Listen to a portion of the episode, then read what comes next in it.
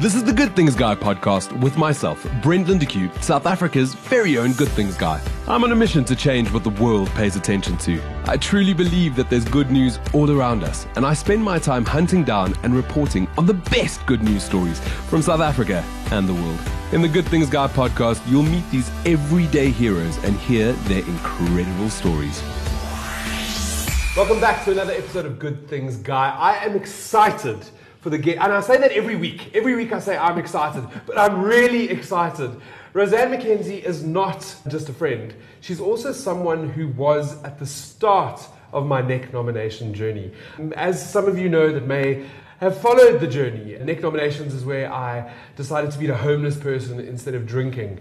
And the very next Monday, that happened on the Friday, the very next Monday, my friend comforted me and held me and put me on air on an Afrikaans breakfast show where I may have used the word lacquer and donkey, maybe, was, was what I said. Rosie, welcome to Good Things, guys. Thank you so much. The, when the last time I interviewed you, I was, I think, 37 weeks pregnant. That was that long ago.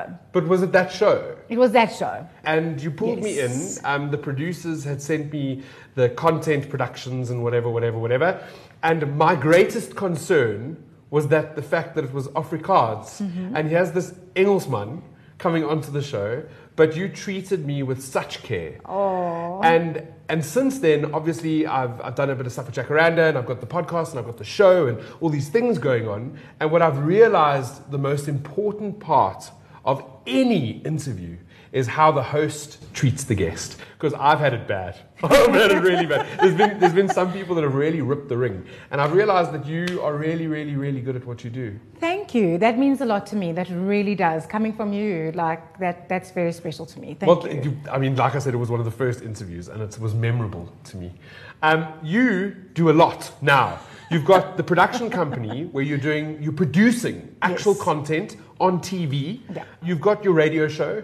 Have you written a book yet? I don't know. Is that, is that in the pipeline? I'm I've not written sure. a chapter in a book that's supposed to come out later this year, but I haven't written a whole book, no. But you're, you're a busy, strong, independent woman who is also a mom with two kids who also is mad about fitness. You're so inspirational. Sometimes I see your stuff and I'm like, yeah, boy, get to gym now. Gotta go to gym. You're, you're slacking.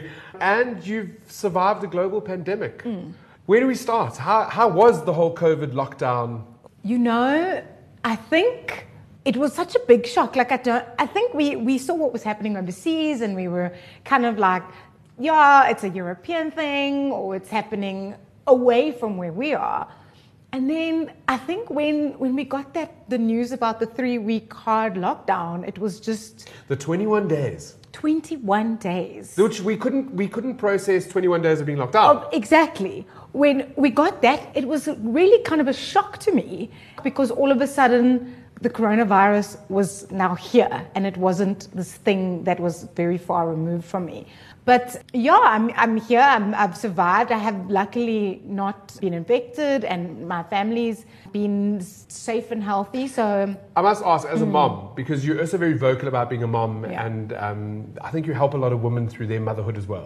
Kids do crazy things, yes, especially mine. so at the beginning of lockdown, we didn't know much about this virus. What was that fear as a mom like, having two little ones? Do you know what? I was quite, not a, I won't say there was a fear, but I was talking to them about it like it was something in, in terms that they could understand. So, about two or three weeks into the, I think it was roughly two weeks into the lockdown, James had found my phone at some stage and he's great on your phone. I love his i love he does like these little interviews yes, like mom it's fantastic. Yes. and he was making this little video about coronavirus and about how you need to stay at home wash your hands and so they they, they knew about it. But i think i, I wasn't as fearful of it because my mom is a nurse in the, on the nhs in the uk and she was still is on the front lines of this thing. And I didn't know that. Yes. I didn't know that your mom was working on the front lines. Yes. So my mom is a superhero. I say that all the time. But just I think my fear was for her because she's she's there by by herself. She's been there for 20 years and she's working with sick people every single day. So I think it wasn't so much the virus, but but potentially what that virus could could do to my mom. She lost her best friend in Cape Town. He passed away due to corona. So it, it was close, but also the fact that she's so far was mm-hmm. was a little bit tough to deal with. And also we don't know when we're going to see her again because the UK is now having Well, a you- second wave. You so- normally go back once a year. Yes. I follow. I follow you, girl. I follow you. trip. You go back once a year to spend time with your mom, and your mom also comes here. Yes. So that that this year is completely not didn't happening. happen. We had this is the ultimate first world problem, but we had a whole trip booked to Paris in July um, because obviously my husband's folks are also there, so the kids get to see their grandparents. Which which it's it's not about going to Paris or going to the UK. It's, about family. family, which we don't have here. So. Um, yeah, it's a little bit, it's still a little bit sore not knowing when we are going to see her again because it doesn't look like her kind of annual Christmas trip is going to happen. Yeah. Well, maybe it will. I'm gonna Oh, I'm gonna put good thoughts out Yes, there, yes, and yes. hopefully, mom comes home for Only good Christmas. things, Yeah, only good things. Okay, so so lockdown happens. We we fear for mom who's overseas, and we're dealing with the kids. School. I mean, that's that's been one of the most daunting things for parents to now have to become teachers, and you've got little ones. Yes. If kids are, are- I mean, I don't want to say if kids are like 12 or 13, they do it themselves, because I most probably wouldn't. Yeah. But you have to then become a guardian at home, and like a teacher, while the teacher's on Zoom, and try and make this work. And for for the first couple of weeks, there was there wasn't the Zoom. It was you were sent the work, Like a, pa- like a a pack. pack. You you were sent the work on email, and there was like a once a week, a, like a half an hour check in with the teacher or whatever. And even with um, little Fallon, like at the beginning, you we just got these bags of activities which were the most just like daunting things teaching a two-year-old how to cut along the lines with scissors that are blunt or like just getting my son to actually not play with his lego at the table and do the maths or the counting Did you, did you have a, a set place in your house that was school? Yes, we did. Yeah. We did. So- Eventually. yes, eventually we did. And then obviously once the online stuff happened, that was a little bit a little bit of the responsibility taken away from Chris and me. Yeah. But it was hectic. Like you being your child's teacher, it's almost like you're too close to it. Yeah. You know, you're so emotionally involved. You're like, read, read, read. But um, yeah, once once the online stuff happened, it was a lot easier. I'll say that much. Okay. But um, I actually taught for a year. I was a teacher. I'm a qualified teacher. I taught. Nightmares coming back. And I hated it. Like I think being a teacher is a calling, and it's not my calling. Yeah, well, we know what your calling is. You are fabulous on radio. You've got a radio voice. You have a face for TV. so you, you're, you're a, triple threat, double threat, triple threat. And you produce stuff. I mean, the production is. Uh, we've had many meetings where we've spoken about maybe doing something, or you're creative, and your creativity comes out in your production. You've now produced a new show. Which is based around goodness. It's based around good things. Yes, it's so exciting, and I, I- this is even more special for me to be chatting to you about this. So, a couple of years ago, I had the idea of turning the stories of Good Morning Angels on Breakfast with Martin Bester on Jacaranda into a TV show. And we wanted to go and see how it's going with the people now, like kind of a revisit and see how their interaction with Good Morning Angels Had changed their and. Diane and the team changed their lives. And I tell you, there is no shortage of stories of people whose lives have been positively affected. But literally things like, if I think about a, a, one, of, one of our episodes where there was a young girl, she's a, she's goes to a mainstream school, even though she's got a disability, because her parents were adamant that she was going to go to a mainstream school. But mainstream schools are not very They- they're not for accessible for people with disabilities. So she needed a wheelchair. So she uh, approached Good Morning Angels and she got a wheelchair, something that functionally, like tangibly, has improved her life. So going back, meeting with Emily, seeing how she's doing now, how her family's doing, and then giving her the opportunity to give back to someone else that's in need was just it's and every week it's just the stories just get more and more amazing so yeah They are feel good, Yeah. and they are they, they are special, and they do give you that um, the goosies. yes But they come from tragedy normally. Mm-hmm. How do you cope then with putting these episodes together, producing, creating, and not becoming invested in this story. Because sometimes, I mean, the wheelchair is a beautiful example, but sometimes the wheelchair is the tip of the iceberg and so much more is needed. Yeah. And the need in our country is so vast. How do you keep your head above the water and keep doing the work you do and not become invested in a story where it is emotionally taxing to you? Yeah. I was actually talking to Chris about this the other night when we were watching um, Omgee Engele because I look at the work that Diane has done over 15 years of Good Morning Angels. She knows every person's story by heart. And that's why, like, having her now chat to these, the, the guests, having walked this path with her is, it's just so special.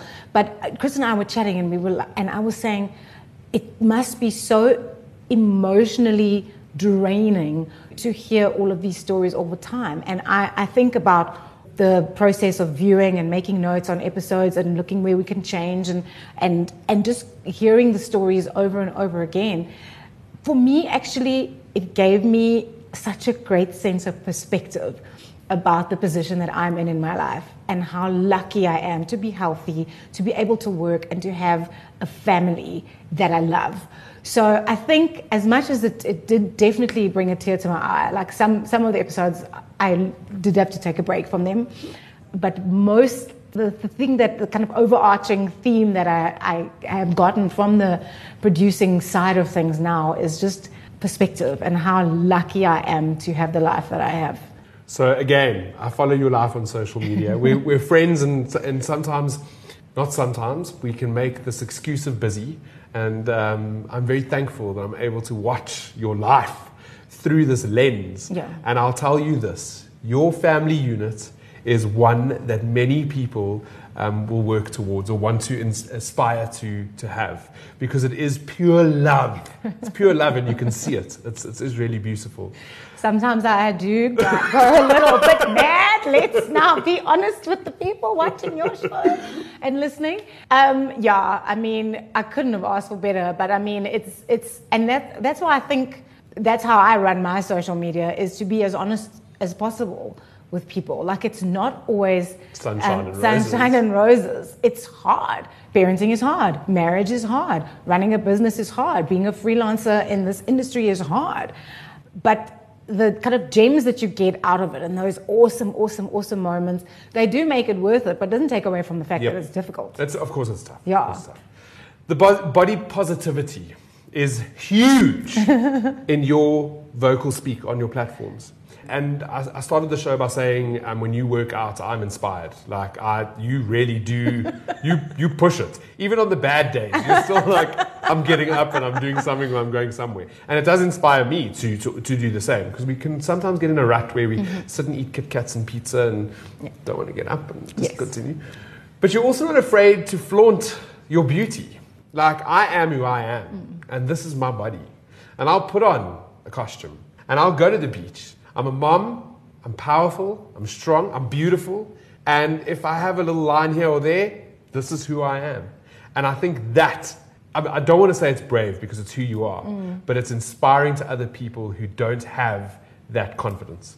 Yeah, and I, and I think the more of us that do with our stretch marks and dimples and ro- tummy rolls and whatever, that do put our bikini photos on, like on, on social media because it's a beautiful moment and you want to celebrate it, or you just want to post for the sake of posting it. I think the more of those bodies we see, the less of a fuss there will be if if there are more posts about Yeah. it. You know what I mean? Like everybody can't look like Heidi Klum after four kids. Like that's just not Normal. It's not normal. Like that, that's not the norm. The norm is is everybody. The Yeah. norm is whether you are like a size zero and and you you are very very skinny. That's normal for you because that's your body. Whether you are a size 18 or a 20 or a 22, that's normal for you. Like it's not. We shouldn't be put into boxes. And I, I like something I feel so strongly about. Like don't like this body is it's all we've got. Like it's your home. You don't want people not You need to to love, you need to love it. exactly. Yeah. Exactly. Well, your posts are inspirational in that sense because even even as a man, like I've got a body dysmorphia Hmm. sort of about myself, And the reality is, I, I sometimes have to look in the mirror and physically have a conversation with myself. I'm like, Brenty, this is who you are. And you're beautiful, boy. Just go with it. You're Yeah. beautiful. And I think if more people see that as a norm, what, what is that photo of Marilyn Monroe? When she was like on the beach and she's beautiful, she's voluptuous, she's got, and somehow the media have changed that Yeah. in our eyes. Yeah.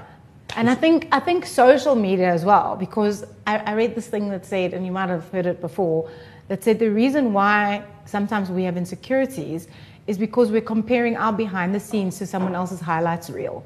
And that essentially is what social media and what you see on TV, music videos, and all of that stuff is about.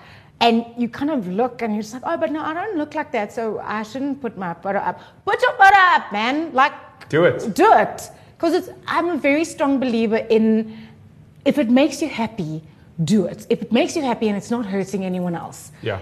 that is all that you need to focus on Done. Fools. Period. period um, I'll, I'll tell you one thing, and, and it's it's a mixture of following you, following inspirational people. I, I keep people around me that are like me, and it's the same on my social media. But one of the things that I've become very cognizant of, um, and I've I've done it often on your posts, is the last thing I will call you is beautiful, because you are beautiful, but you are intelligent you are witty, you, there's so much, you're powerful, you're independent, and you're beautiful. And I think that's also important, is the words that we use to encourage each other should not just be about face value.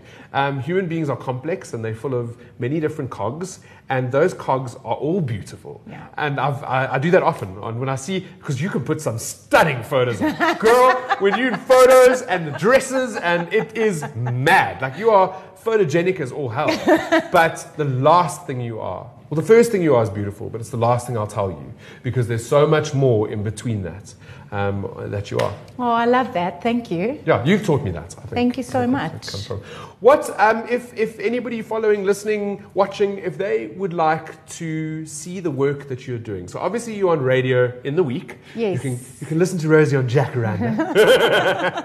so all the platforms that you're busy with, what you're on about, and then also the show, which is one of the highlights. It's absolutely beautiful. Mm. So I am on Jacaranda every day, Monday to Friday, with Alex Jay, 12 to 4. It's a chill. Like I just have the best time. He's such a legend, and we just And he's fun. He is funny. he's so funny, and he's so endearing, and he's just kind, and like he's he's kind people. He's, he's just- one of my biggest good things guy retweeters. Yeah. So on his Twitter, if Yeah. there's stories that resonates with him, Yes. he's like straight away. He gives and also we'll speak about stuff that he's found on the show Wow. and, and throw um, throw forward to your podcast and all of that kind of I thing. love you. He, I love you. no, Thank but you. it's it's it's stuff that good good people find good people, so that's great.